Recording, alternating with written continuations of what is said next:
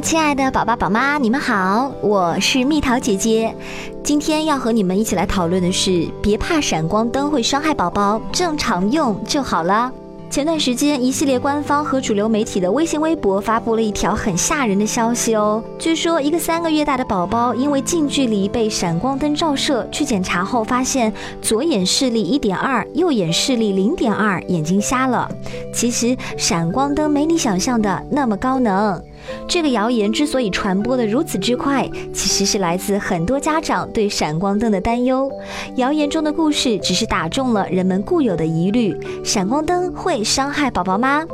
我们在讨论毒性问题时，会把剂量作为核心指标来考虑，灯光也是一样。我们知道，要讨论灯光对眼睛的伤害，最核心的问题是亮度，脱离亮度讨论任何伤害都是胡扯。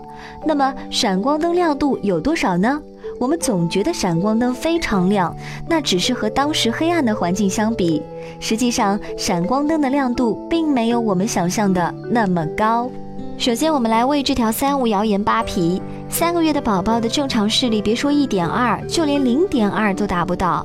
如果家长拿到这个检查结果，第一件事儿应该是去投诉医院。而文章中的那张相片和闪光灯致盲也没什么关系，扔进搜索引擎搜一下，最早的结果是两年前某位家长关于眼屎的咨询帖，这次是盗图罢了。而事实上，这是一条典型的三无谣言：无时间、无地点、无人物，甚至连谁写的都不知道。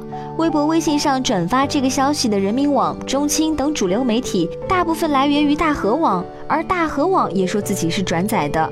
如果在这次事件中居功至伟的大河网上搜一下对应的关键字，会看到这样左右互搏的搞笑结果。接下来为大家普及一下各种闪光灯。Number one，手机闪光灯。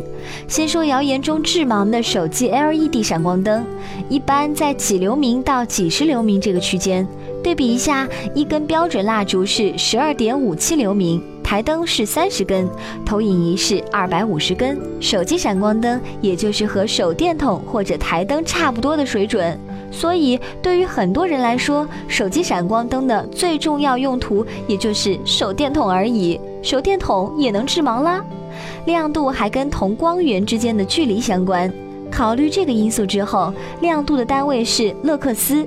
如果像谣言中所写，手机只距离眼睛一个奶瓶，也就是二十厘米左右的话，亮度可能在十几到几百勒克斯的这个区间，只是和我们日常阅读灯光差不多。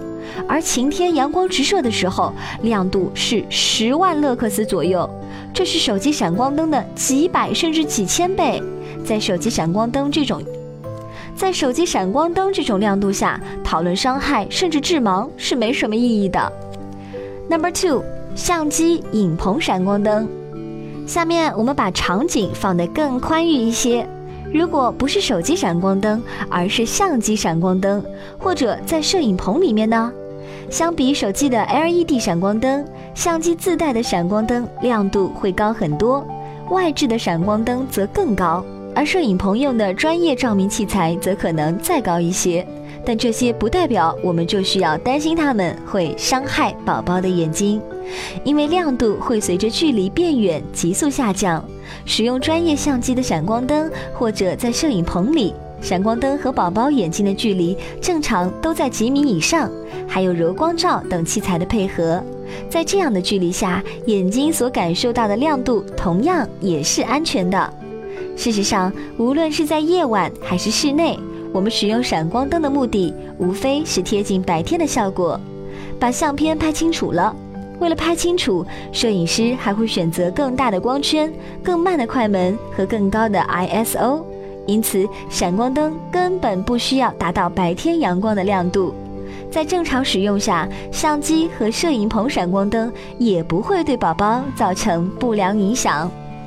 Number three，闪光弹，好吧，如果和几万勒克斯的日光对比不能打消你的担忧，还有个东西叫做轻型非致命武器——闪光弹，它的亮度是几千万勒克斯，是正常情况下闪光灯的几万倍。